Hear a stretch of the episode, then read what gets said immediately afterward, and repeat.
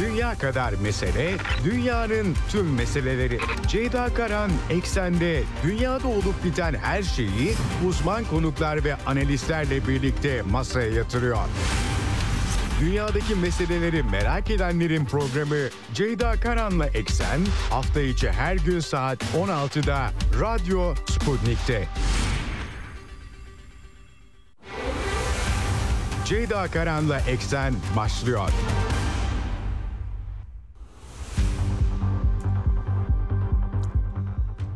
Eksenden merhabalar efendim. Bugün 1 Şubat 2024 günlerden Perşembe dünyadan haberlerle karşınızdayız. Yine hafta içi her gün olduğu gibi yine yüklü bir gündem var. Hafta sonuna gelirken Orta Doğu'dan, Ukrayna'dan aktarmaya çalışacağım hepsini sizlere. İsrail ve Filistin arasında Gazze Savaşı tüm hızıyla devam ediyor. İnsanlık dramı devam ediyor. Taraflarda geri adım atmış değil, ancak ateşkes girişimleri, çabaları devam ediyor. Paris merkezli geçtiğimiz hafta sonu istihbarat şefleri, arabulucular Katar, Mısır'la birlikte oraya taşınmışlardı. CIA Başkanı William Burns dahil olmak üzere İsrail istihbarat şefi de. Fakat tabii bir takım taslaklar yayınlanıyor, öneriler tartışılıyor İsrail ve Hamas tarafından. Ama henüz bir sonuç yok.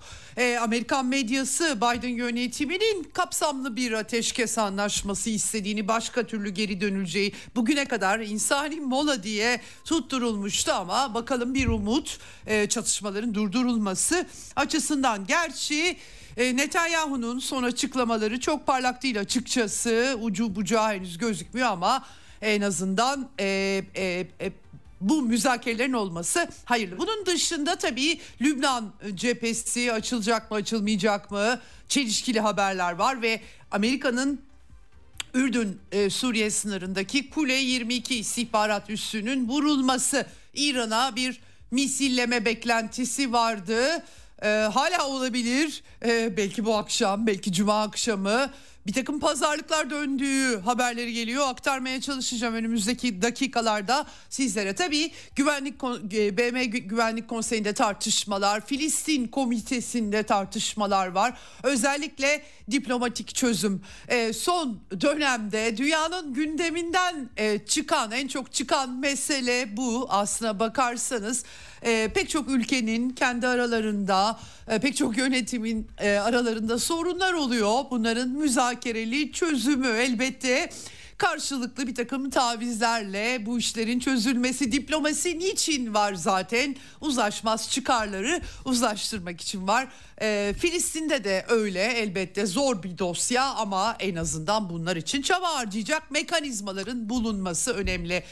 Güvenlik Konseyi kararları, Uluslararası Adalet Divanı'nın kararları, bunlara uyulacak mı, uyulmayacak mı?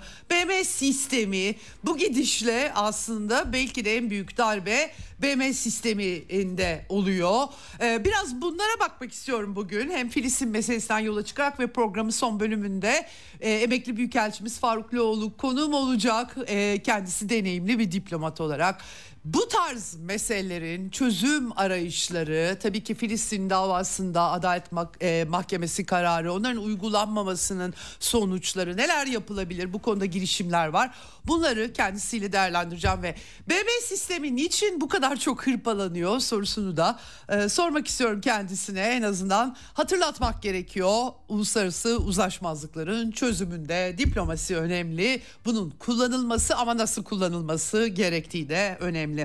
Evet, pek çok not var, size aktaracağım. Ukrayna'dan da aynı şekilde, Orta Doğu'da yoksa Kızıldeniz dahil olmak üzere pek çok mesele var ama Ukrayna cephesinde de özellikle Ukrayna güçlerinin durumu cephe hattı boyunca hiç parlak gözükmüyor. Bütün bunlar Kiev'deki iktidar mücadelelerine yansıyor.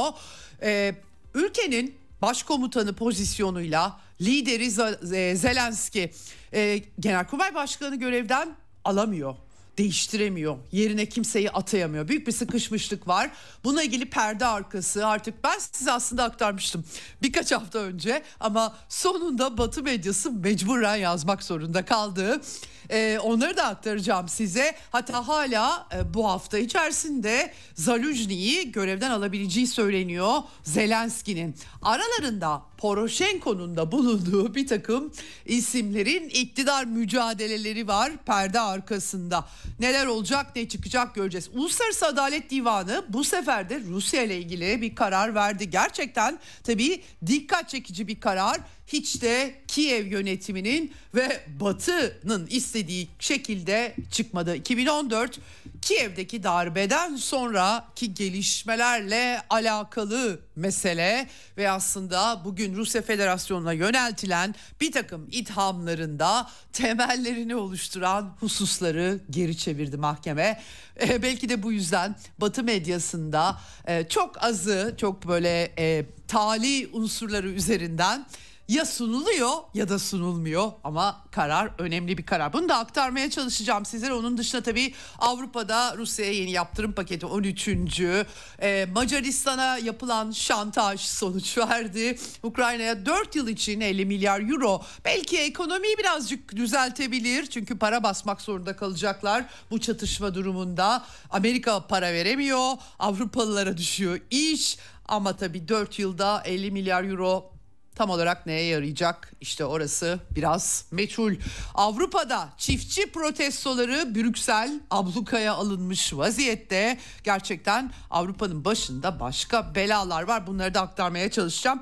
Dediğim gibi programın son bölümünde biraz diplomasiye bakacağız. Biraz BM sistemine bakacağız. Verili mekanizmalar mükemmel olmayabilir ama... uzlaşmaz çıkarları uzlaştırmaya çalışan diplomasi önemli. Büyükelçimiz Faruk Loğlu'yla konuşacağız. Filistin dosyası tabii önemli bir örnek dosya bunun üzerinden. Evet, başlamadan önce frekanslarımızı tekrar edelim. İstanbul'dan 97.8, Ankara'dan 96.2, İzmir'den 91, Bursa'dan 101.4 ve Kocaeli'nden de 90.2 karasal yayın frekanslarımız. Bunun dışında Sputnik Türkiye'nin web sitesi üzerinden cep telefonu uygulamasıyla yine Türkiye'nin her yerinden bizi dinleyebilirsiniz. Arkadaşlarım canlı yayın dışında Radyo Sputnik'e katılmanız yeterli bu arada ve kayıtları da koyuyorlar. Daha sonra dünyada ne olmuş, ne bitmiş, kim ne demiş, niye demiş merak ederseniz burada rahatlıkla bulabilirsiniz kayıtları diyelim. Başlayalım eksene. Dünya kadar mesele, dünyanın tüm meseleleri. Ceyda Karan Eksen'de dünyada olup biten her şeyi uzman konuklar ve analistlerle birlikte masaya yatırıyor. Dünyadaki meseleleri merak edenlerin programı Ceyda Karan'la Eksen hafta içi her gün saat 16'da Radyo Sputnik'te.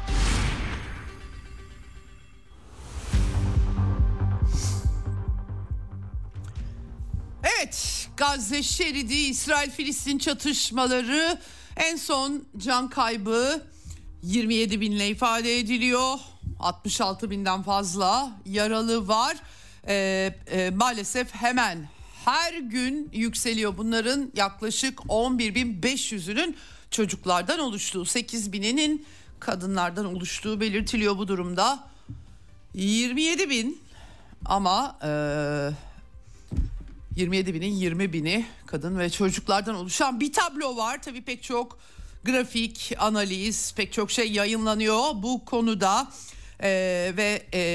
Tabloda parlak değil, insani yardımlar, Gazze'deki açlık seviyesi durumu bakımından zorlayıcı bir resim çıkıyor ortaya. Böyle oluyor da peki ne oluyor? 119. günde olduğumuzu bu arada hatırlatmak istiyorum. Çünkü bu krize diplomatik çözüm çabaları, ateşkes çabaları BM Güvenlik Konseyi'nin bir takım mola kararlarının ötesine de geçilebilmiş değil şimdiye kadar. İsrail savunma güçleri, yani İsrail ordusu 119 günde Hamas'ın, Gazze şeridindeki Hamas'ın %60'ının yok edildiğini duyurdu. Daha geçen hafta %40'tı. Demek ki %20 eklenmiş. Neye dayanarak bu söyleniyor? Doğrusunu söylemek gerekirse hiçbir fikrim yok. Kolay bir şey de değil İsrail ordusu açısından, çünkü şehir içerisinde bu kadar sivillerin yoğun olduğu bir yerde böylesine bir kara operasyonu kaçınılmaz olarak sivil kayıplar yaratıyor. Bu da kaçınılmaz olarak İsrail'in dünya kamuoyu gözünde zor durumda kaldığı bir resim oluşturuyor. Çünkü kadınlar ve çocuklar, bunların can kayıpları yansıyor. Dolayısıyla siz her ne kadar terörizmle savaşıyoruz deseniz bile ortaya çıkan resim bu savaşın tali diye anılan kurbanlarının çoğunluğu işleri gerçekten zorlaştırıyor. İsrail yönetimi son geçen hafta tabii Lübnan'la bir çatışma kaçınılmaz intiba uyandıracak açıklamalar yapmıştı. Tatbikat yapıldı denildi. Bir takım Golani Tugayı dahil kuzey hattına, İsrail'in kuzeyine konuşlandırıldı denildi. Hizbullah çok dengeli bir caydırıcı savunma diye İsrail kabul etmeyebilir belki ama onlar öyle formüle ediyorlar. 36. tümenin tümünü filan İsrail ordusunun kuzeye yolladılar ve bir ultimatom da verilmişti. Litani Irmağı'nın kuzeyine çekilmesi Hizbullah'ın, aslında BM kararı da onu söylüyor ama tabii o kararı hiç kimse doğru düzgün uygulamıyor, böyle de bir durum var. Şimdi ama Lübnan sınırındaki kuvvetlerin sayısını azaltmaktan, İsrail medyasına dayanarak söylüyorum bunu, Yediot Aharono gazetesi örneğin, belki biraz daha böyle karşılıklı meydan okumalar, hiç olmazsa savaştan yedir diyelim. Şimdi bütün bunlar olurken tabii Paris'e herkes odaklandı. Aslında cephedeki haberler daha az yansıyor ya da bildiğimiz şekilde yansıyor ama Wall Street Journal, aslında benim son bu hafta içerisinde size özetlediğim öneriler silsilesi, 28'inde başlamıştım müzakereler. CIA direktörü William Burns var, David Barnea var, İsrail Mossad direktörü, Katarlılar, Mısırlılar, arabuluculuk yapanlar. Şimdi Paris'te tabii bir daha uzun vadeli bir anlaşma çıkartmaya çalıştıklarını anlıyoruz. Wall Street Journal'ın haberi de bu şekilde. 6 haftalık bir ateşkes ve yani tek öyle bir ateşkes ki ama tabii Hamas İsrail güçlerinin tamamen Gazze'den çıkmasını talep ediyor. Anladığım kadarıyla tartışmalardan İsrail'de nüfusu yoğun yerlerden bir tek çıkmaktan bahsediyor, geri kalanından değil. Bu müzakereler çerçevesinde söylüyorum, genel anlamda böyle bir şey kabul edilmiş değil tabii ki ama hani üzerinde beyin jimnastiği yapılan mesele oraya düğümleniyor. İşte bu süreç içerisinde işte esirlerin bırakılması aşama aşama, İşte anlaşmayı imkansız hale getiren bir takım engeller aşılabilirse 7-10 gün içerisinde çözülecek deniyor. Umuyorum bu iyimser görüş etkili olur. Aynı şeyleri aktarmak zorunda kalmam size ama işte 6 aylık süreyle ara verilmesi, uzun bir ara verilmesi ama fısıldanan şu Wall Street Journal'a, tabii Amerika'yı çok zor duruma düşürdüğü için bu olup bitenler, İsrail'in tekrar aynı şiddette kara harekatına dönmesinin de önünü kesecek bir takım formüller peşinde olduğunu anlıyorum okuduklarımdan. Biden yönetiminin işte rehineler bu arada bırakılacak, yaşlılar, hastalar, çocuklar. İlk aşama başarılı olursa ikinci aşamada askerler, kadın askerler bırakılacak, rehineler bırakılacak. Yani Filistin tarafından insani yardım buna eşlik edecek ve son aşamada da erkek askerlerin bırakılması ya da ölen rehinelerin bedenlerinin verilmesi, teslim edilmesi gibi bir durum var. Wall Street Journal tabii biraz Amerikan bakış açısından doğal olarak veriyor ve ABD uzun vadeli bir ateşkes istiyor. Bu sayede İsrailler aktif düşmanlığa geri dönemezler ya da zor dönerler gibi bir iyimser bir perspektif sunulmuş ama bir bakıyoruz Netanyahu'nun dünkü açıklamalarına, sosyal medyada da videoları var. Diyor ki İsrail Başbakanı, kaçırılanların bırakılması için başka bir plan yapmaya çalışıyoruz ama şunu vurguluyorum, ne pahasına olursa olsun değil. Yani rehinelerin ne pahasına olursa olsun kurtarılması gibi perspektifleri olmadığını söylüyor İsrail Başbakanı. Kırmızı çizgilerim var diyor. İsrail ordusunu Gazze şeridinden çekmeyeceğiz diyor. Binlerce teröristi serbest bırakmayacağız diyor. 3 seçenek üzerinde de birlikte çalışıyoruz. Hiçbirinden vazgeçmeyeceğiz. Şimdi bu durumda yapılacak bir müzakere için herhangi bir zemin yok anlamına geliyor. Bugün yine videolar arasında Telegram kanallarına da yansıyan, Twitter'da da var ya da X'te İsrail Haberleşme Bakanı Shlomo Karei'nin sözlerini gördüm. Denizden nehre kadar tüm ülkelere yerleşmemiz gerekiyor çünkü buraları bize veren Tanrı'dır diyor. Bu bakış açısıyla tabii biraz işler zor. Yani açıkça fetihçi bir bakış açısı. İsrail'de konferansları da düzenleniyor. Netanyahu'nun sadece aşırı sağ değil, Netanyahu'nun Likit Partisi sağcı parti ama aşırı sağ İsrail politikaları açısından diyemiyoruz. Onun mensupları da katılıyorlar ve açıkça mübadele istiyorlar. Aslına bakarsanız benim anladığım kadarıyla İsrail'deki bakış açısı Arap nüfusla, Filistin'in Arap sakinleriyle yan yana yaşayamayacakları, buradan bir çözüm çıkmayacağı, husumetlerin düzeyi çok fazla. Dolayısıyla da vaktiyle işte devletleşme sürecinde nasıl ki Arap ülkelerinde yaşayan pek çok Yahudi İsrail'e göç ettirildiyse, oralarda yaşayamadıysa, hepsi tabii çok masumane biçimde olmadı doğal olarak, aynı şekilde bir mübadele istiyorlar. Tabii bu aynı zamanda Filistinliler için ikinci bir nakba anlamına geliyor. Yani sürgün, yani tehcir anlamına geliyor. Bu da tabii 21. yüzyılda herkesin gözü önünde nasıl olacak diye sorular. Yani naif bakış açısıyla İsrailler tarafından o toprakları bize Tanrı verdi, o yüzden üzerinde biz yaşayacağız bakış açısı açıkça yansıyor. Buradan nereye gidilecek doğrusu bilemiyorum. Çok zorlu bir Filistin dosyasının bizatihi kendisi 20. yüzyıldan kalma en zorlu uluslaşma, ulus devlet kurma dosyası diyebiliriz rahatlıkla. Evet tabii İsrail'de durum böyle ama Hamas ne yapıyor? Hamas da kabul etmiyorlar onlar da anladığım kadarıyla. İsrail güçleri çekilmeden hiçbir biçimde Genel Sekreter Yardımcısı Cemil Mesher örneğin Paris'in önerdiklerini kabul etmiyoruz. Bunu şantaj olarak görüyoruz demiş. Yani dolayısıyla Netanyahu böyle diyor, Hamas da böyle diyor. Paris'te hala tırmaladıkları söylenebilir. Evet böyle bir çerçeve var şimdi. İşte İsrail tabii liberal medyası da Netanyahu esir anlaşmasından Hamas çekilsin, buna göre politikalarını uyguluyor diye biraz şikayet ediyor. Evet yani Netanyahu biraz kurt bir politikacı, böyle şeyler gerçekten yapabilir. Evet şimdi tabii Birleşmiş Milletler Uluslararası Adalet Divanı kararını aktarmıştım size, ön kararı demek gerekiyor. Burada hemen ardından Cezayir Arap Grubu kararıyla Cezayir Güvenlik Konseyi toplantısı için karar aldı. Arap Grubu, İslam İşbirliği Teşkilatı, bağlantısız ülkeler grubu hepsi bir araya geldiler ve bir karar taslağı da dağıttılar. Tabii ki diplomatik mekanizmalar çalışıyor. Ortada BM'ye bağlı ağırlığı olan bir makam olan Adalet Divanı var. Öyle UCM gibi sonradan 21. yüzyılın tamamen siyaseten yönlendirilen mahkemelerinden birisi değil. Doğrudan dünya örgütüne bağlı köklü bir kurum bu anlamda. Şimdi dün toplantılar yapıldı. Ateşkes için bastırdıkları anlaşılıyor. Yeniden Güvenlik Konseyi ve Genel Kurul içerisinde verili uluslararası mekanizmaları tetiklemeye çalışıyorlar doğal olarak.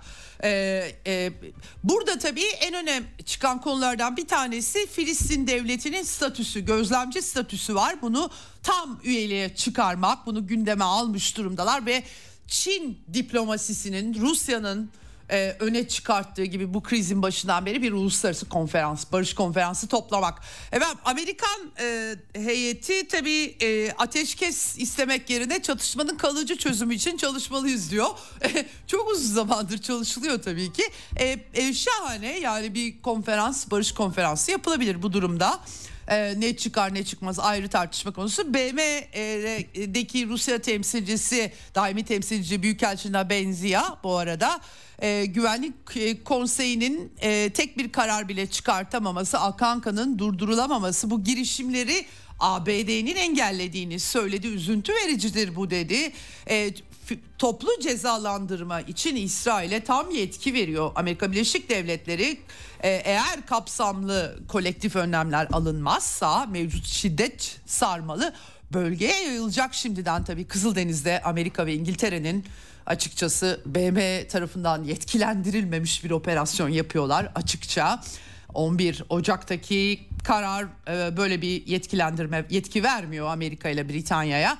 Dolayısıyla Büyükelçiliğe benziyor bu eylemlerin NATO'nun Yugoslavya, Afganistan, Irak, ABD'nin tabii Libya, Hatta Suriye'ye yönelik barbarca ve yasa dışı bombardımanlarının en kötü zamanlarını hatırlatıyor. Yani tıpkı oralarda yaptıkları gibi kendi kendilerine hareket ediyorlar diyor.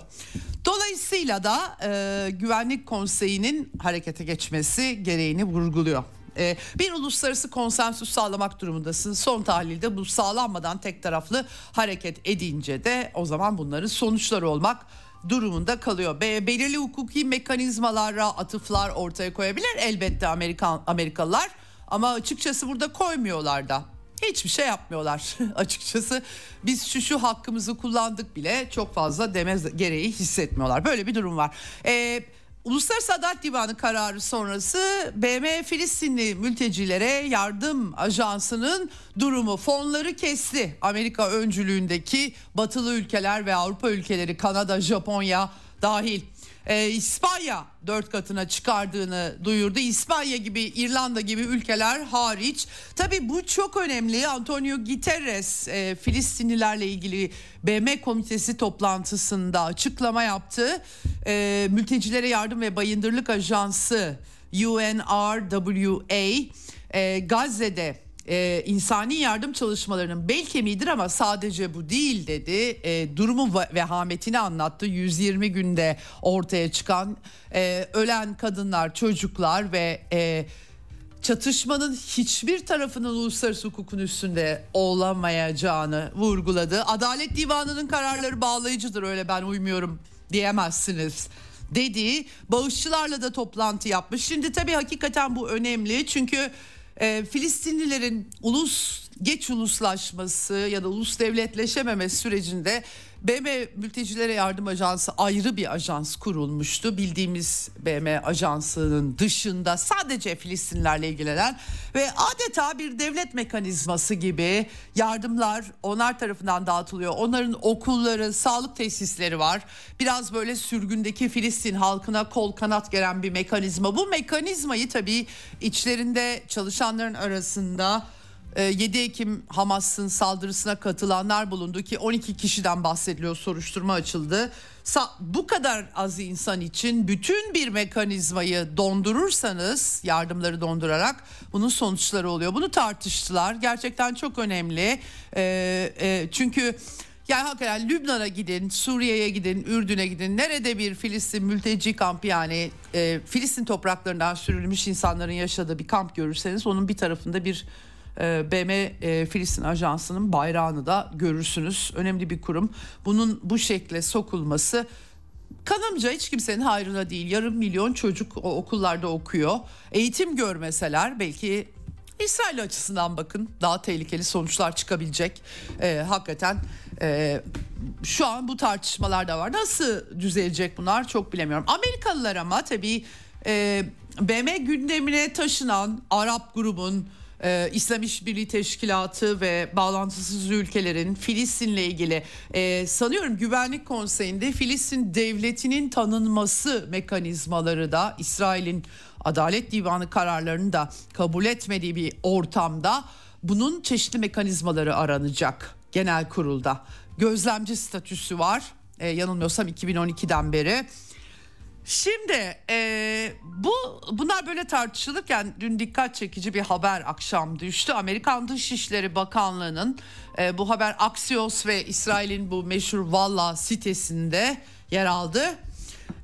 Axios'a konuşan Amerikalı yetkililer Amerikan Dışişleri Bakanlığı'na Bakan Antony Blinken'ın talimat verdiğini fısıldadı.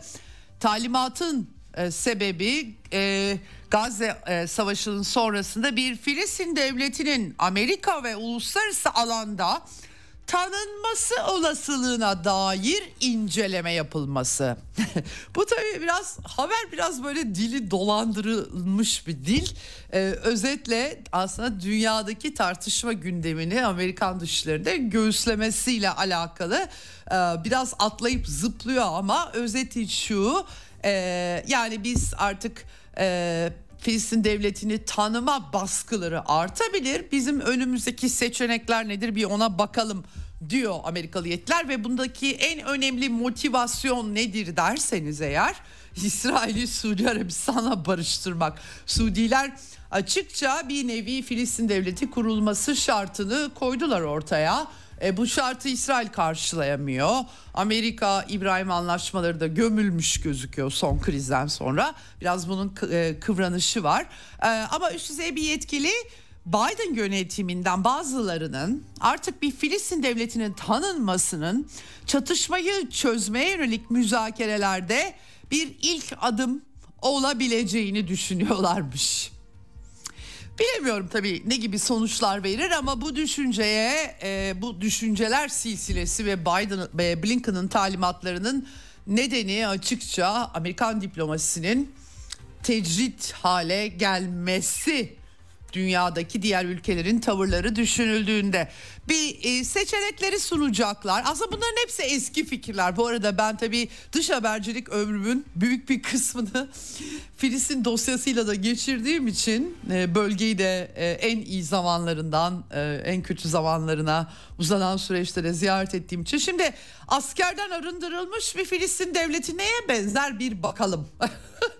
Bunlar daha önce konuşuldu, yeni şeyler değil tabii ki. Ama son dönemde tabii Amerikalılar hiç atıf yapmıyorlardı. Şimdi işte bunları inceleyecekler. İsrail'in güvenliğini sağlayacak şekilde nasıl yapsak da etsek de filan tarzında bir tartışma şey. Ama Beyaz Saray Ulusal Güvenlik Danışmanı John Kirby'ye de sorduklarında politikanın değişmediğini söylemiş. İşte Obama döneminde de bir girişim olmuştu. John Kerry bir taslak sunmuştu ama rafa kaldırdılar. Sonra da zaten Suriye dosyası filan derken ortalık karıştı. Hiçbir şekilde umursamadılar. Fakat tabii dün Antony Blinken İsrail'in Stratejik İşler Bakanı Ron Dermer'le görüşmüş. Hatta Jake Sullivan'da dün görüşmüş. Bilmiyorum, Suudi Arabistan normalleşmesi daha çok konuşuldu gibi geliyor bana. Buradan ne çıkar hep beraber göreceğiz. Amerikan Dışişleri Sözcüsü Matthew Miller da evet biz bağımsız Filistin devleti meselesinin üzerinde çalışıyoruz dedi. Hatta Britanya'nın Dışişleri Bakanı David Cameron da herkesi şaşırtarak, ben çok şaşırmadım doğrusu, savaştan sonraki planların parçası olarak Filistinlilere siyasi ufuk vermenin bir yolu olarak Filistin'i tanımayı düşündüklerini söyledi. Bu ilginç, bakacağız ama tabii bunun şartları var, öyle hemen şak diye ertesi güne olacak bir şey değil gibi gözüküyor. En azından böyle bir tartışma gündeme girmiş durumda. Şimdi devlet kurunca tabii başkenti neresi olacak?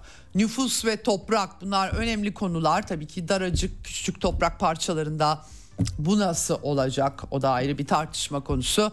Benim bu konuda çeşitli fikirlerim var gerçekleşmesi bakımından ama tabii taraflar da kabul etmiyor. İki taraf da hiçbir şey kabul etmek istemiyor. Böyle bir gerçeklik var. Sadece İsrail'de değil bu anlamda. İki tarafın da tutumu nehirden denize, rejim değişikliği vesaire vesaire. Dolayısıyla bu çıkmaz aşılamıyor.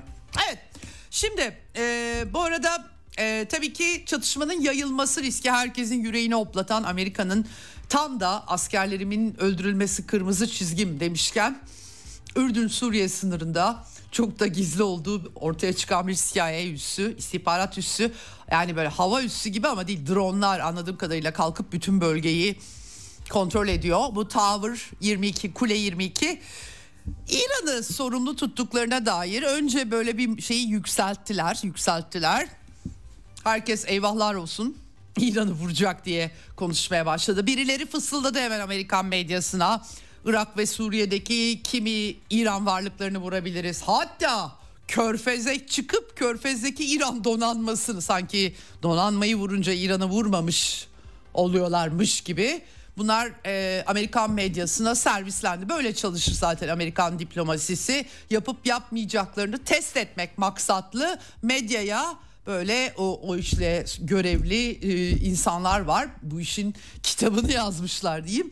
Gıdım gıdım bir takım şeyleri söyledikleri çoğu zaman doğru çıkmaz ama o söyledikten sonra yani bir çeşit phishing, ona gelen tepkilerle gündem şekillendirilir, ona göre politika belirlenir falan filan.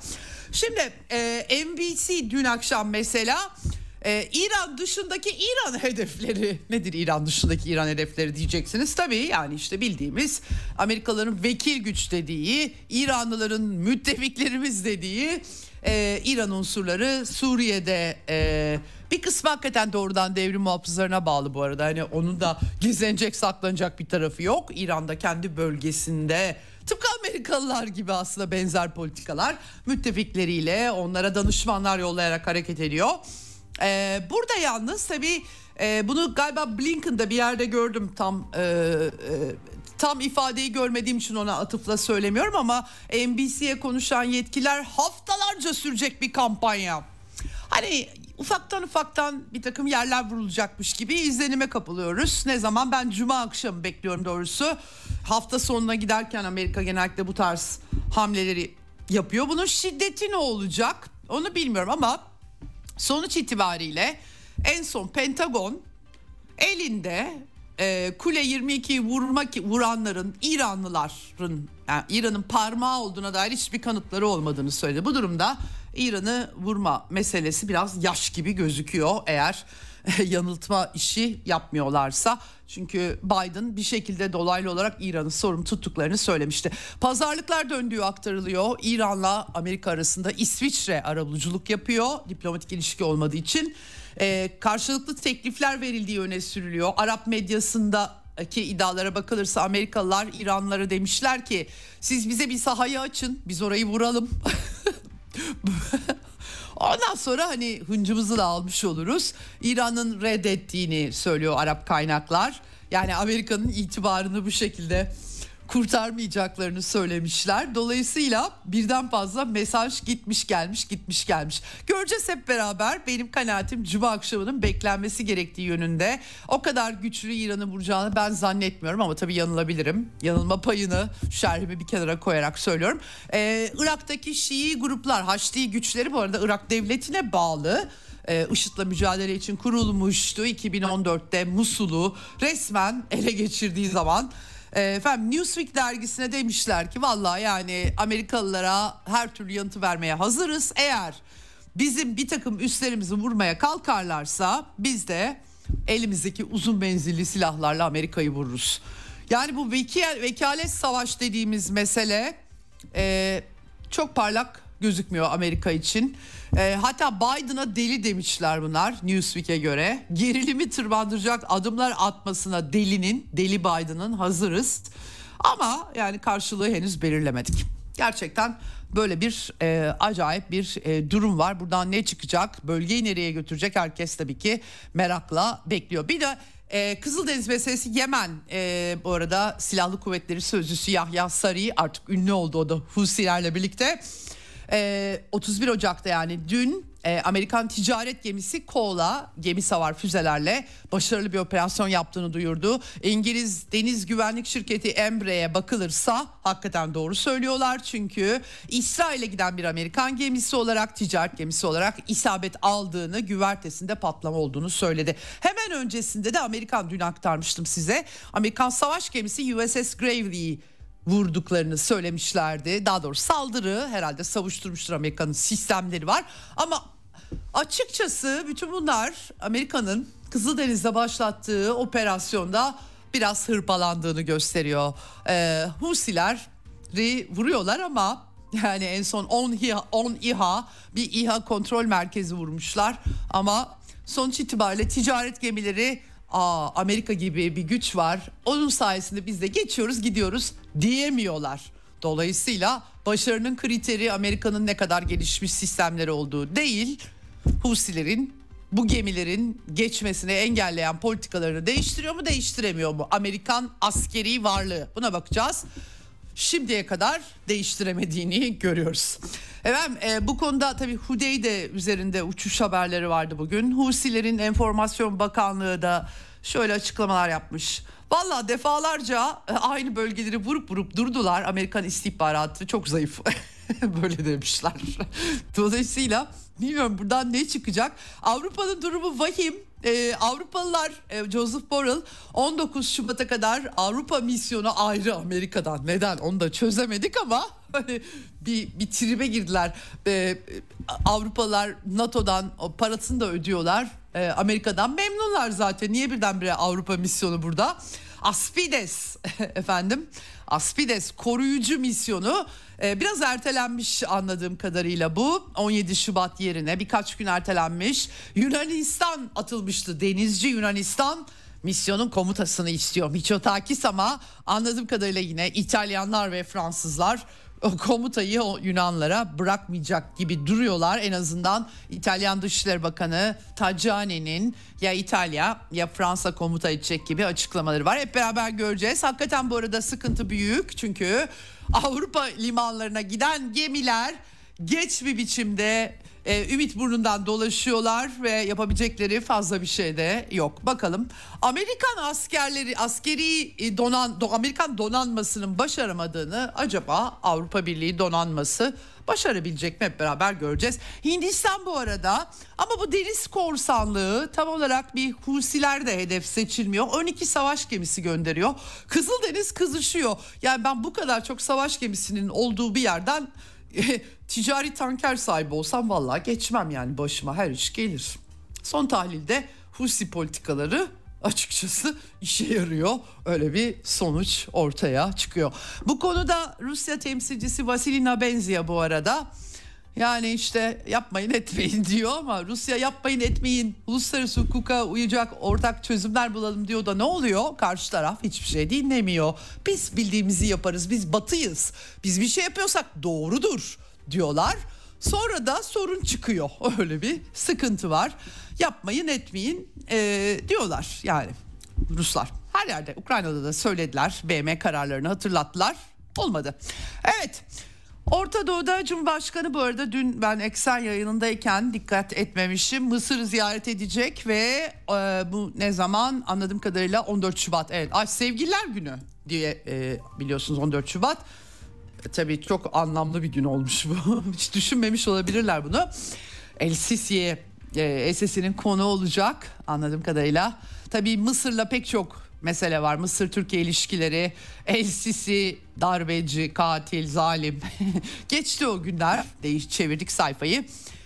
İkili ilişkiler, ticaret, Gazze meselesi, hepsi var gündemde. İlgiyle izleyeceğiz. Evet, Amerika'da bu arada Vali Greg Abbott Teksas'ta isyan çıkarmıştı. Gelin al gel ve al bayrakları falan, onlar da asılmış vaziyette. Güney sınırının güvenliği için her türlü aracı kullanacağız diyor. Demokratların yüksek mahkemeden çıkardığı sınırdaki telleri falan da çekmiyorlar geriye. Resmen Biden yönetimine meydan okuyorlar. Tabii bu Türkiye'de çokça söylendiği gibi Teksas ayrılıyor falan. Henüz öyle bir şey yok. O da kolay bir şey değil. Zaten Amerika'da eyaletler, United States adı üstünde, Birleşik Devletler, ona o kadar kanmamak lazım, ama gerçekten de çok ciddi bir şey, çünkü Teksas eyaleti de çok önemli Amerika için, zaten izin vermezler ayrılmasına, o kadar Meksika'dan çalmışlar vaktiyle komplolar kurarak hatta. Neyse, petrol, gaz falan hep burada işleniyor. Amerikan ekonomisi için önemli bir yer. Böyle bir durum. Bir de Amerika'dan bir başka notum, Ukrayna'ya geçmeden önce Kongrede, Senato'da yine TikTok oturumlarında gördüm. Detayına fazla bakamadım ama Senatör Tom Cotton, TikTok CEO'su Shou Zi-Chew birkaç kez burada oturumlara çıkmıştı kendisi. İzah etmeye çalışıyor teknolojiyi. Amerika'da kurulmuş şirket bu filan diye, ama malum Amerikalılar kendi şirketlerine her türlü her şeyi yapmayı bir şekilde ya bu kadar tartışmıyorlar en azından diyelim. Var tabii onlarla, Twitter'la ilgili de tartışmalar olmuştu ama adama Çin Komünist Partisi üyeliği üzerinden saldırmış Tom Cotton. Hiç Çin Komünist Partisi ile ilişkili oldunuz mu? Bağlantılı oldunuz mu? Adam diyor ki hayır senatör, yani ben Singapurluyum diyor. Nasıl yani, oldunuz mu? Efendim ben Singapurluyum diyor, ikna edemiyor bir türlü. Herkes Çinli. Amerika'da bir Çin histerisi var. Rusya-Ukrayna savaşında bir Rus histerisi çıkartmışlardı. Burada da Çin histerisi.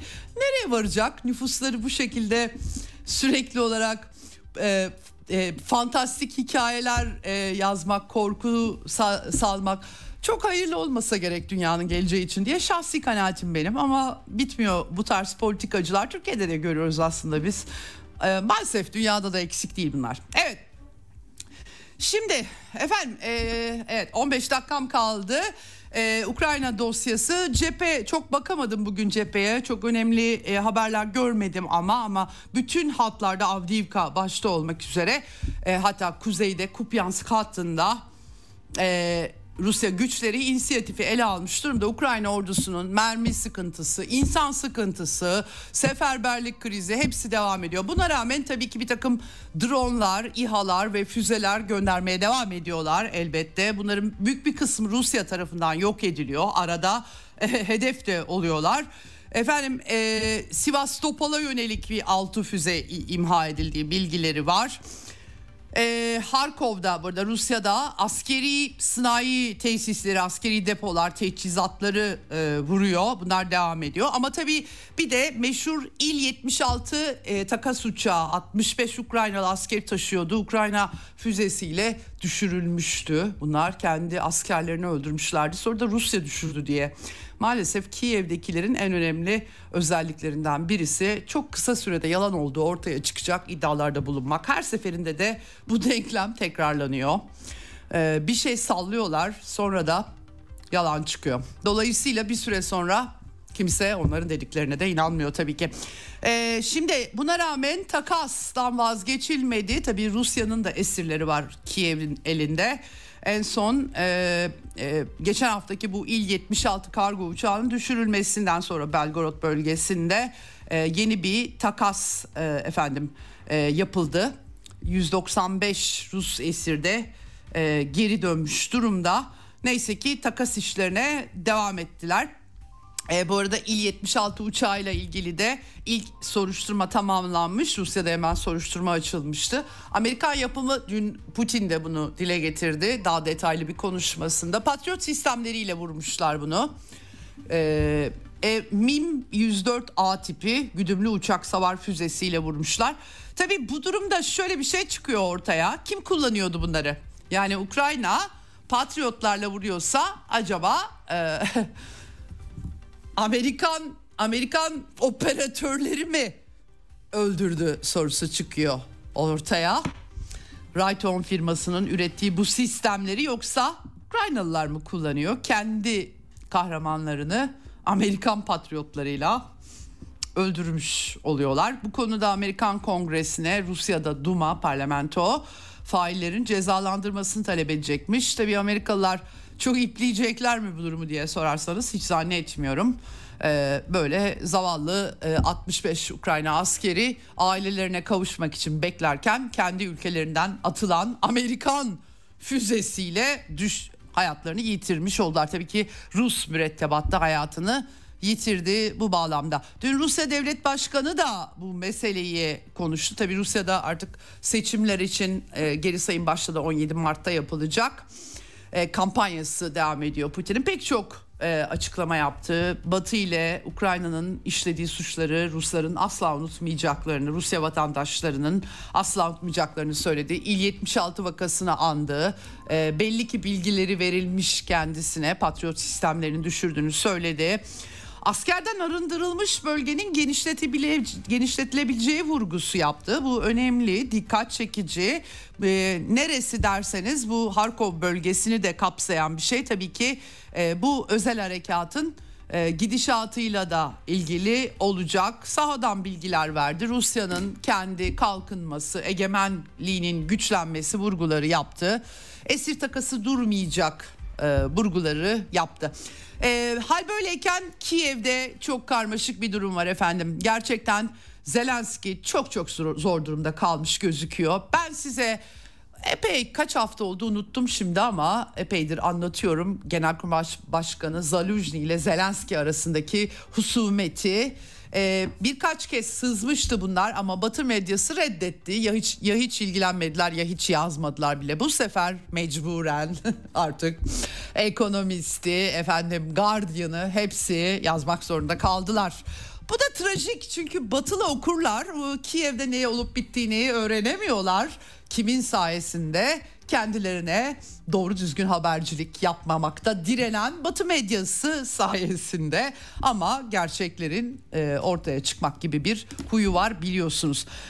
Şimdi tabii bu konuda kriz, anladığım kadarıyla Zelenski bu belalı durumda çok büyük bir faciayla sonuçlanacak bir hamlede bulundu. Çünkü yerine Budanov'u atacağı askeri istihbarat şefi, özel kuvvetler askeri, aslında hiçbir komuta donanımı yok. Bu söyleniyordu ama Batı medyasının da el atması ve her şeyin ortaya çıkması sayesinde son olarak Amerikalılar ne yaptılar, ne ettiler? Bence kesin bir veto var orada. Zaluzni'yi şimdiden görevden almaması konusunda, ama yerine atayacak kimseyi bulamamış gözüküyor. Çünkü bizzat The Economist'in de yazdığı üzere Budanov askeri istihbarat şefi Genelkurmay Başkanlığı görevini reddetmiş. Yani Zelenski'yi boşta bırakmış. Düşünün, bir devlet başkanı Genelkurmay Başkanı'nı görevden almak istiyor, kovmak istiyor, istifanı ver diyor, vermiyor.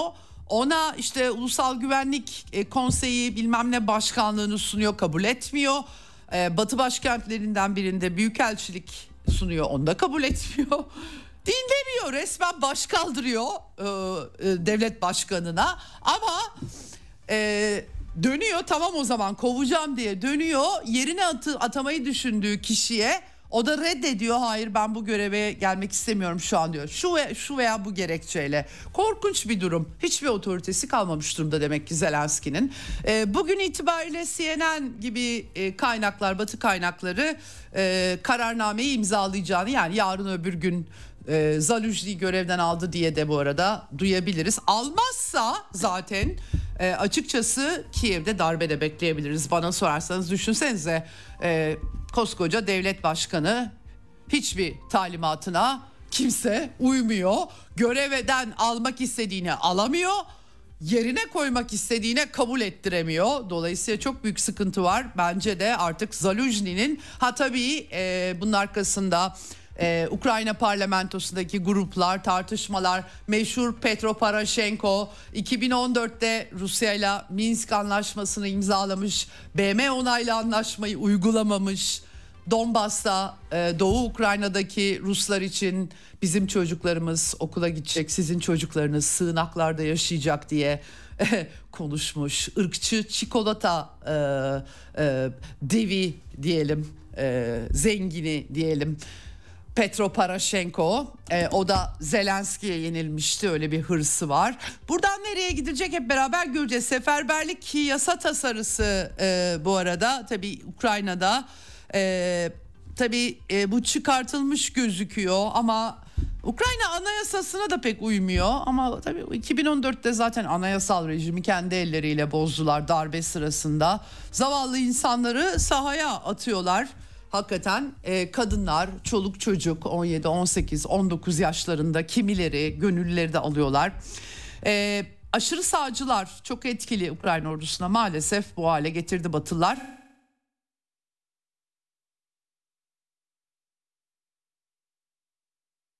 Ali reddeden herkesi dizinden vuralım demiş.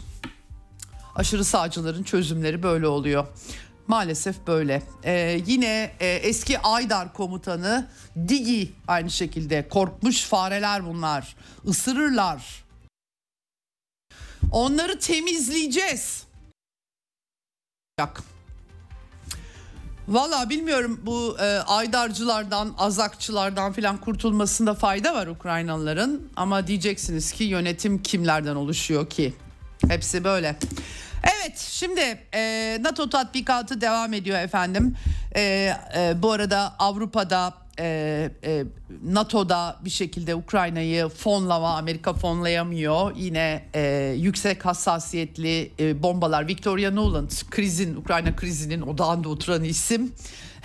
Bu GLSDB, Türkçe kısaltması, Ukrayna'ya yola çıktığını söyledi ama... Yani hakikaten mühimmat durumu hiç parlak gözükmüyor. Top mermileri kalmamış durumda. Kiev bunu iletmiş Rüstem Ümerov'dan. Mektup alınmış. Bloomberg'un haberi bu da. silahları kalmamış durumda, öyle söyleyeyim. Bu arada Uluslararası Adalet Mahkemesi, Adalet Divanı önemli bir karar verdi. Bu karar 2014'te darbeden hemen sonraki olaylarla alakalı.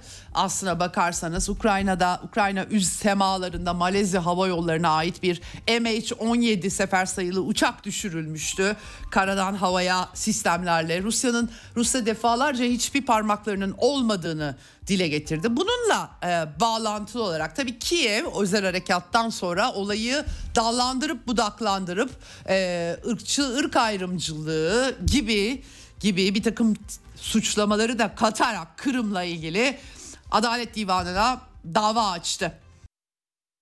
Suçlamaların çoğunu geri çevirdi Adalet Divanı. Mahkeme Başkanı Amerikalı yargıç John Donohue özellikle de Kırım'la ilgili iddialarının çoğunu reddetti. Hakikaten bu da çok komik. Terörle mücadele anlaşmasının belirli yönlerinin ihlal edildiği vurgusu taşınıyor ama bugünkü özel harekatta temel nitelik taşıyan Kiev'in sert bir biçimde kınanmasını istediği hiçbir şey de kabul etmemiş gözüküyor. Ayrılıkçı gruplara işte mali destek sağlamayı, araştırmayı ihmal etmek gibi böyle çok dolaylı bir biçimde bir takım iddialar var burada. Ama Rusya MH-17 uçağının düşürülmesine rol oynadığı iddiası tümüyle reddedildi. Zaten kanıt yok bu konuda ve hatta aksi kanıtlar var. Ukraynalı aşırı sağcı neonazilerin düşürdüğü ve Rusya'nın üstüne atmaya çalıştıkları yolunda daha önce pek çok haberde çıkmıştı.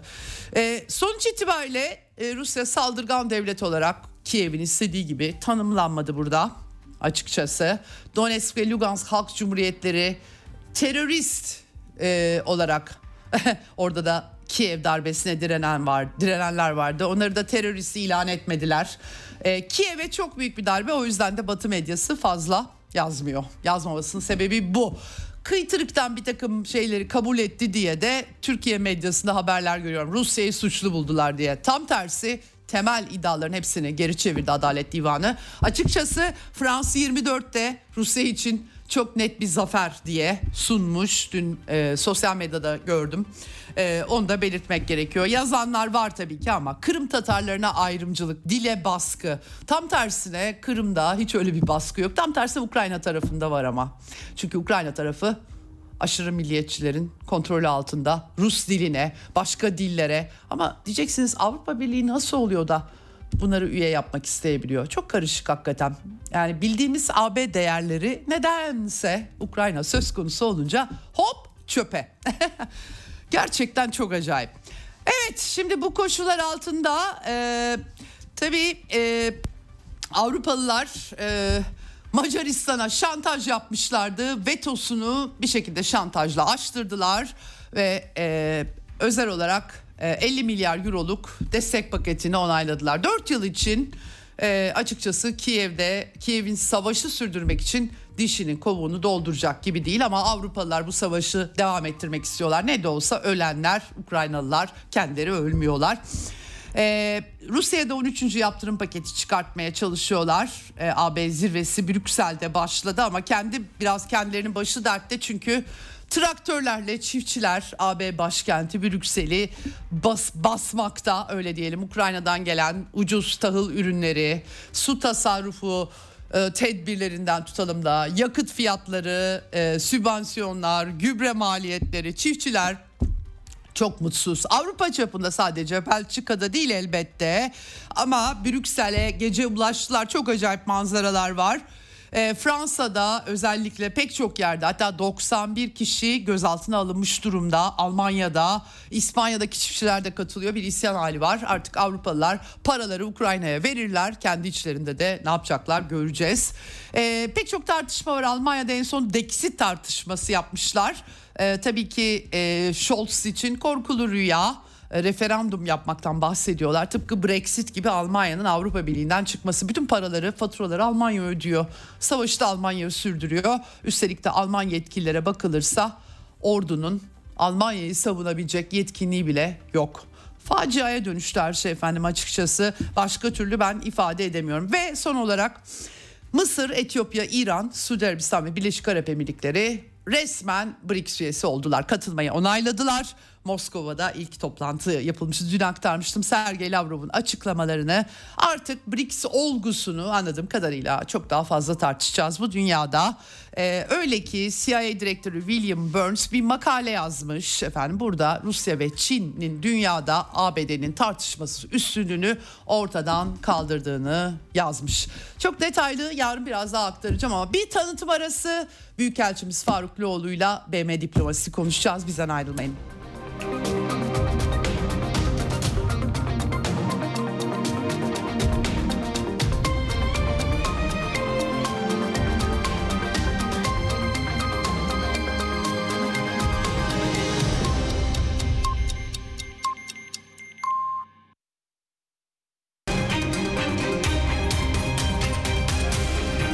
Radyo Sputnik. Anlatılmayanları anlatıyoruz. Ceyda Karan'la Eksen devam ediyor.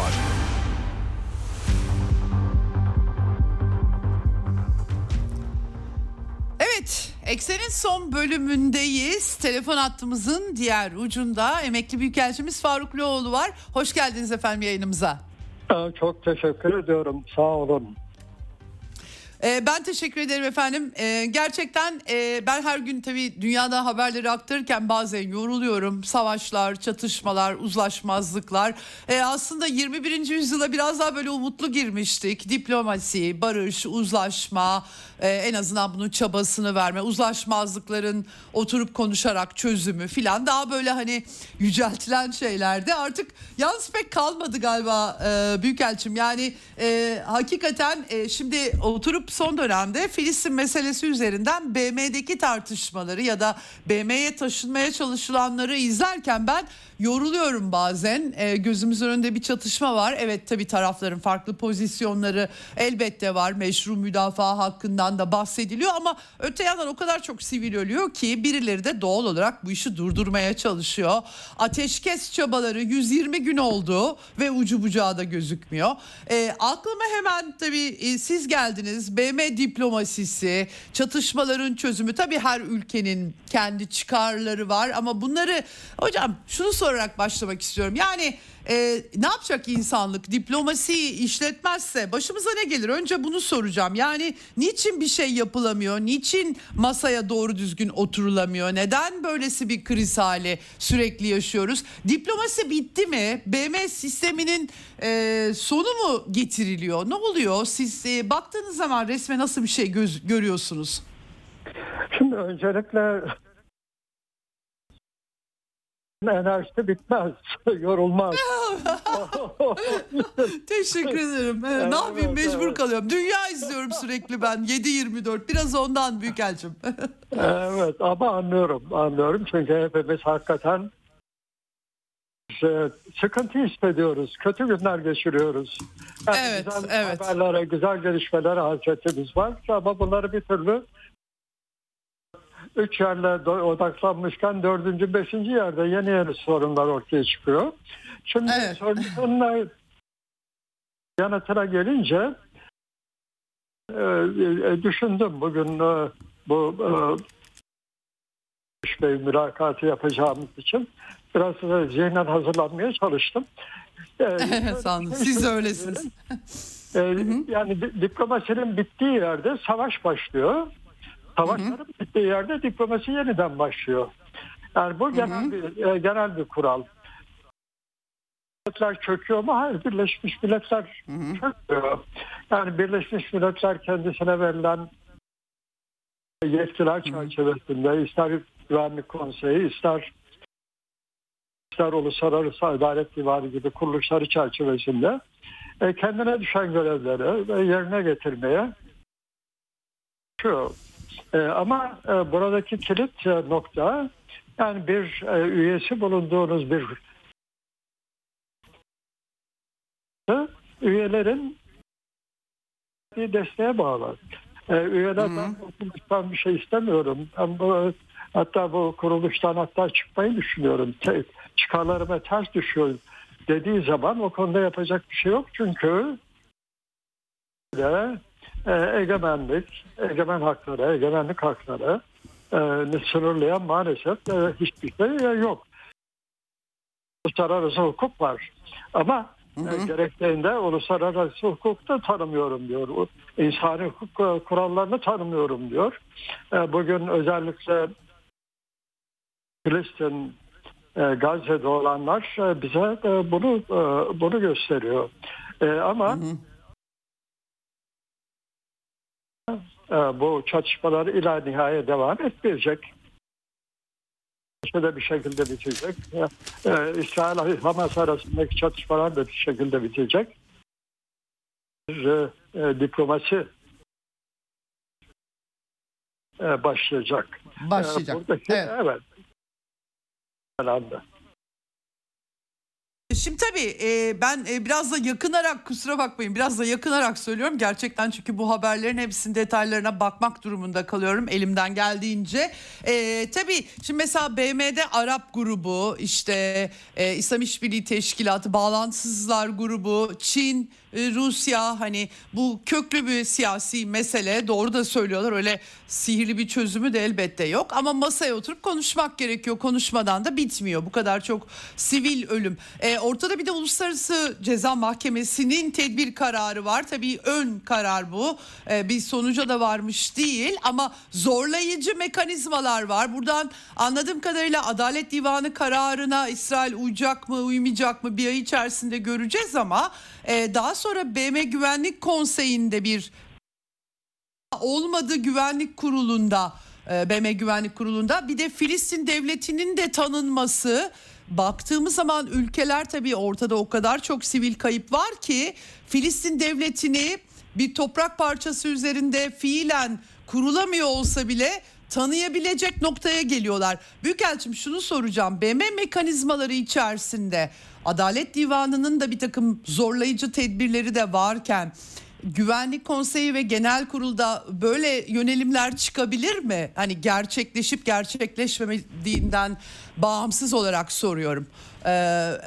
Bunun mekanizmaları bağlamında soruyorum. BM diplomasisinin bir şekilde işletilmesi bağlamında soruyorum. Böyle şeylerle karşılaşabilir miyiz bundan sonraki süreçte? Karşılaşabiliriz çünkü mekanizmalar var. Dün de var, dün de vardı, yarın da olacak. Burada önemli olan o mekanizmalar içinde yer alan üye devletlerin, özellikle Birleşmiş Milletler Güvenlik Konseyi daimi üyelerinin bu mekanizmaları işletme iradesine bağlı. Şeyin güzel bir noktaya temas ettiniz. Yani bu kaç gündür süren, aylardır süren neticesinde Filistin devletini ağzına almayan ülkeler dahi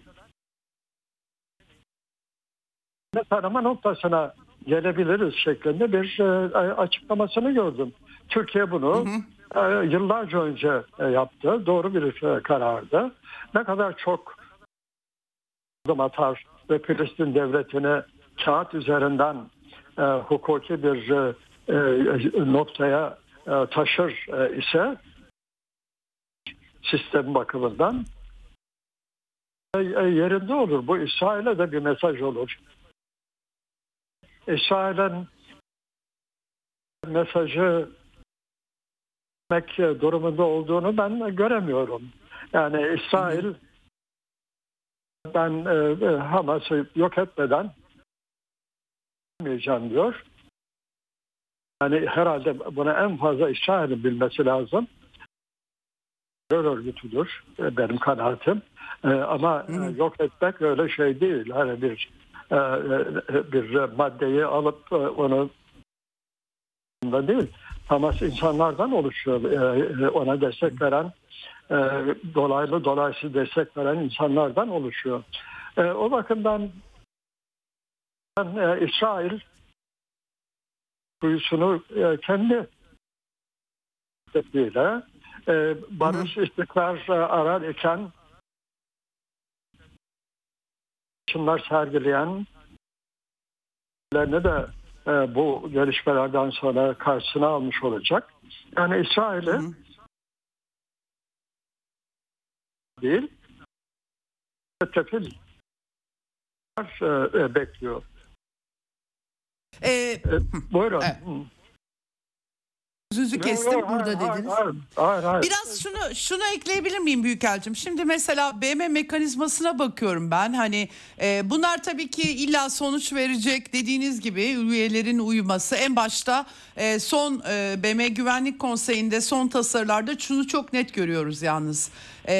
Ve Güvenlik Konseyi'nin dışında genel kurulda da artık çok büyük bir çoğunluk çıkmış durumda. Amerikan ve Britanya, yani Anglo-Amerikan diplomasisi ateşkes konusunda sıkışmış gözüküyor. Bir tecrit hali var. Eskiden olsa işte 15 üyenin işte 5'i daimi, geri kalanı geçici üyeler, vetolara bakıyorsunuz işte 9'a 6, işte 9'a 7 iken şimdi artık Amerika tek başına veto ediyor. Bu böyle biraz tabii diplomatik lisanda tek başına duruyor görüntüsü veriyor. Fakat bunu aşmanın, mesela barış için birleşme 177A anladığım kadarıyla genel kurulun işlettiği var. Ya bunların hiçbiri de çıkmaz mı? Hiçbiri de hiçbir işe yaramaz mı?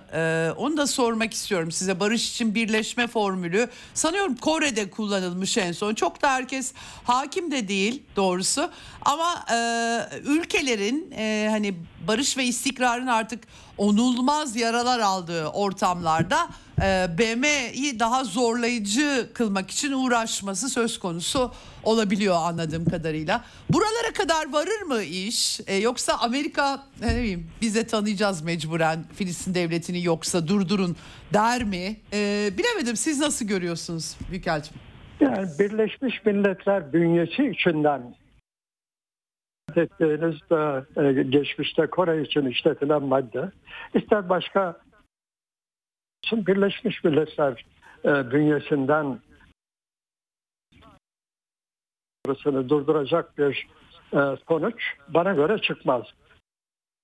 Amerika Birleşik Devletleri demekten vazgeçmediği sürece İsrail yanlış politikalarına devam edecektir. Şimdi burada tabii dikkat etmemiz gereken, yani Amerika Birleşik Devletleri de Batı'nın ortasında at sürdüren bir konumda değil. O da uluslararası toplumun bir üyesi. Uluslararası Adalet Divanı'nın aldığı bir ihtiyati karar var. Soykırım demedi, çünkü soykırımın tespiti sürecek uzmanlarına göre. Ama bir ara karar aldı. 30 gün içerisinde bu kararı 30 gün içerisinde İsrail'in bir rapor sunmasını talep etti. Şimdi ufak bir parantez açmak lazım. İsrail Adalet Divanı'nın zorunlu yetkisini tanımıyor. Buna rağmen Güney Afrika bu meseleyi Uluslararası Adalet Divanı'na götürdü. Çünkü soykırım sözleşmesi çerçevesinde bunu yapma hakkı var. Mete Zore'yi İsrail'de gitti ve Uluslararası Adalet Divanı'nın tanımayacağını söyledi. Şeyi de söyleyeyim, Türkiye'de Uluslararası Adalet Divanı'nın zorunlu yetkisini tanımayan ülkeler arasında.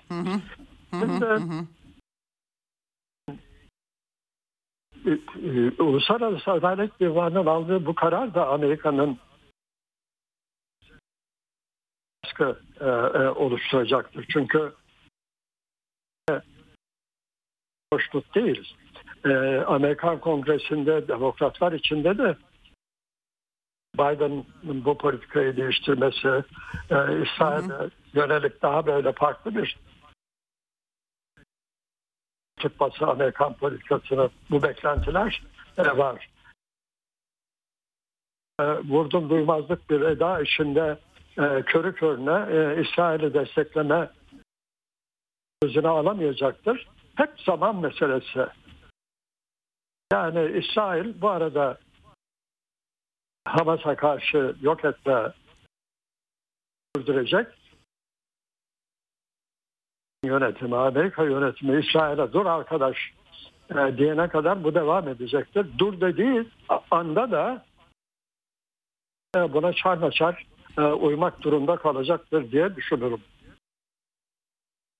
Yani Amerika, İsrail açısından en büyük düğüm Amerika olacak. Amerika demeden bir şey beklememek gerekiyor. Biraz tabii bu baskılar seçim senesinde Amerika'da, belki oradan bir parça baskı hissedebilirler mi diye insan düşünüyor efendim. Hani içerideki tablo da çok parlak değil. Biraz da şeye sanki dönüşüyor gibi, kaygı verici ama hani sanki Müslüman, İslam, Batı dünyası daha doğrusu işte ve geri kalanların hatta işte Müslümanlıkla kavga filan gibi, böyle değilmiş gibi diyorlar ama oluşan görüntü hakikaten çok parlak olmuyor. Peki başka eklemek istediğiniz, ben Türkiye'nin aslında Türkiye'yi de sormak istiyordum size. Yani çok da bir şey, Türkiye'de tabii çok söylem güçlü ama pratikte Adalet Divanı'nda da bir destekçi rolü görmüyoruz. Türkiye biraz gerçekçi mi hareket ediyor efendim, yoksa retorikle mi sınırlandırıyor kendini? Ne yapabilir başka? Elinden geleni yapıyor mu? Sizin görüşünüzü de son olarak onunla ilgili de almak istiyorum. Türkiye elinden geleni yapmıyor. Adalet Divanı'nın bu geçici kararına hem Dışişleri Bakanlığı hem Cumhurbaşkanı Erdoğan'ın yaptığı açıklamalarla kararı memnuniyetle karşıladığımızı, ama mesela gidip Lahey'de karara müdahil olmadı. Bakın, burada önemli bir nokta var. İki boyutlu politika ve diplomasi ile politika arasında fark var. Ukrayna'da izlemekte oldu. Yani bir yerde Ukrayna'nın bağımsızlığına, toprak bütünlüğüne sahip çıkıyoruz. Öbür yandan Rusya'nın saldırısını kınıyoruz. Ama bu arada Rusya ile ilişkilerimizi kulvarlarda olarak devam ettiriyoruz. Bu iki boyutlu bir diplomasi, iki boyutlu bir politika. Ne dersiniz? Bunda iki yüzlü bir politika var. Yani bir yandan İsrail'e ben yansın ediyoruz, fazla bağırıp çağırıyoruz İsrail'e. Fakat mahkemeye ne de işte medyada yer alan haberlere göre diyorum, İsrail'le ticari ilişkilerimiz, sahil ilişkilerimiz olduğu gibi devam ediyor. Yani bu nedenle Türkiye'nin bu konudaki tutumunu ben yetersiz buluyorum. Filistin konusuna herkesten fazla Filistin'de olmamıza da gerek yok. Yani Filistin, evet, iki devletli bir çözüm kararları gereğince desteklenmesi gereken bir görüştür. Filistin devletini tanımışız ama bunu bir böyle dinsel, ulusal dönüştürmenin de bir anlamı yok. Bu bir çatışma vardır. O çatışmayı dengeli, yapıcı, arabulucu bir yol istemek her zaman daha akılcı olur. Evet. Çünkü en başa dönersek şeye ihtiyacımız olacak. Yol, diplomatik bir yol bahsediyoruz. Efendim değerlendirme için umarım daha böyle diplomatik çözümlerin, müzakere yoluyla çözümlerin, karşılıklı tavizler yoluyla barışın yolunun açıldığı bir dünya çıkar karşımıza. Çok sağ olun aktardıklarınız için, verdiğiniz bilgiler, değerlendirme için çok teşekkür ederim. Ben size teşekkür ediyorum. Bu başarılı çalışmalarınızın devamını diliyorum. Sağ olun. Sağ olun Büyükelçim. Teşekkürler. Evet, emekli büyükelçimiz Faruk Loğlu ile konuştuk. Gerçekten tabii ki ben biraz hani hissiyatımla da sordum. Tabii ki siyasi durumlar, çıkarlar, çıkar çatışmaları pek çok şeyi etkiliyor. Uluslararası hukukta tepeden inme bir şey değil. Dönüşebilecek, değişecek bir şey ama ülkelerin savaşmayıp barış içerisinde ticaret yaparak belirli kurallara uyum sağlayarak karşılıklı al-ver ilişkisiyle iş yapmaları halklarının aynı şekilde tabii tercih edilir bir dünya, en azından verili sistem açısından. Bu çok işlemediği gibi 2. Dünya Savaşı'nın tabii BM sistemi dediğimiz 2. Dünya Savaşı'nın derslerinin üstüne tesis edilmiş bir sistem.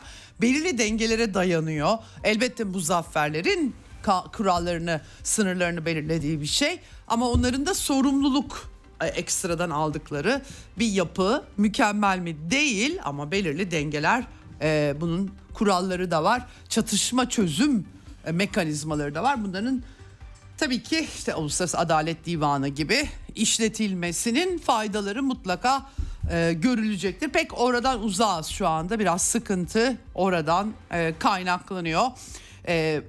Buradan nereye gideceğimizi çok kestirmek doğrusu zor ama topyekün bir sistemi çöpe attığınız zaman verili mekanizmalarıyla, Büyükelçimiz Loğlu'nun dediği gibi, artık orada savaş başlamış oluyor. Savaş dediğimizde maalesef siyasetin şiddetle sürdürülen biçimine dönüşüyor.